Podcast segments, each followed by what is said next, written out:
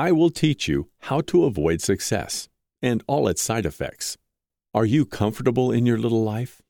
Why aspire to more?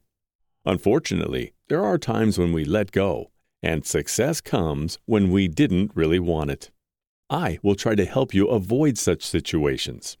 It won't be easy, but if you invest the necessary effort, you will never shine again. Isn't that fantastic? Your group members will love you for life. You will never have the unpleasant feeling of having distanced yourself from them. You will be part of the gang forever. The benefits of not succeeding. Because failing or not improving one's situation offers a plethora of benefits. First, it prevents us from being rejected by our clan.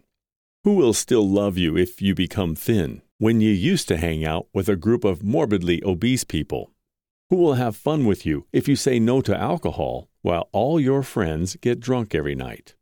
Who will consider you a friend if you sell more than him next quarter and, in doing so, demonstrate that he is incapable? By not surpassing yourself, you blend into the crowd. No more envious glances or startled looks from people who are unaware of your worth. You will never be that flower sticking out of the flower bed. You will be confused with the wallpaper. But that's not all. Secondly, you avoid disappointing yourself by setting goals that would never have been achieved anyway.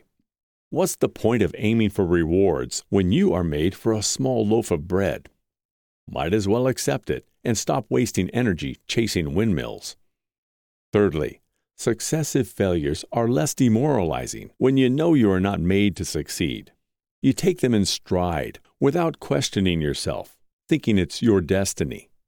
From then on, they hurt less. In fact, it's a bit embarrassing to think that you once dreamed of improving your situation when you realized you're not really made for it.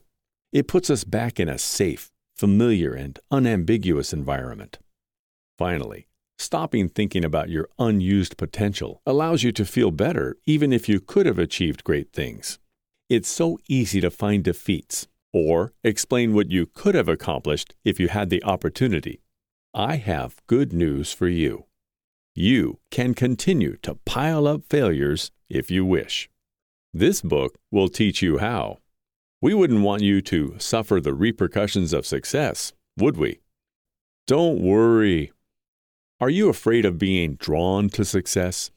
Don't worry. There is help for you. And researchers have been working on this subject for decades.